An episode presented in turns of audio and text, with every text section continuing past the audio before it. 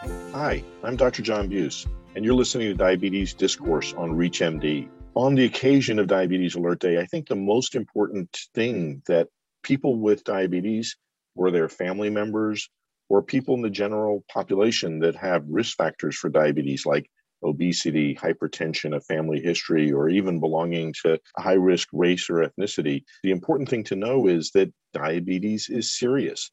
Why do we say that? It's the leading cause of amputations in adults. It's the leading cause of blindness in adults. It's the leading cause of kidney failure requiring dialysis or transplantation. It's the leading contributor to cardiovascular disease as the leading cause of death in America. It's a leading contributor to the risk of developing cancer. It's clearly linked to depression and cognitive dysfunction. So it's mm-hmm. really a major contributor to most of societal ills. Why would we want to deliver this message about the seriousness of diabetes?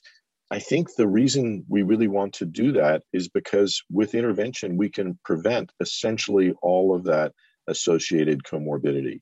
The message that I think needs to be delivered to patients with diabetes and to people who are at risk is that diabetes is serious, but with early treatment and careful attention to screening tests, we can prevent most of the troubles associated with diabetes.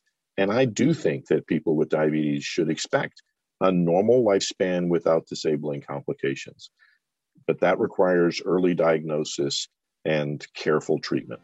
For ReachMD, I'm Dr. John Buse.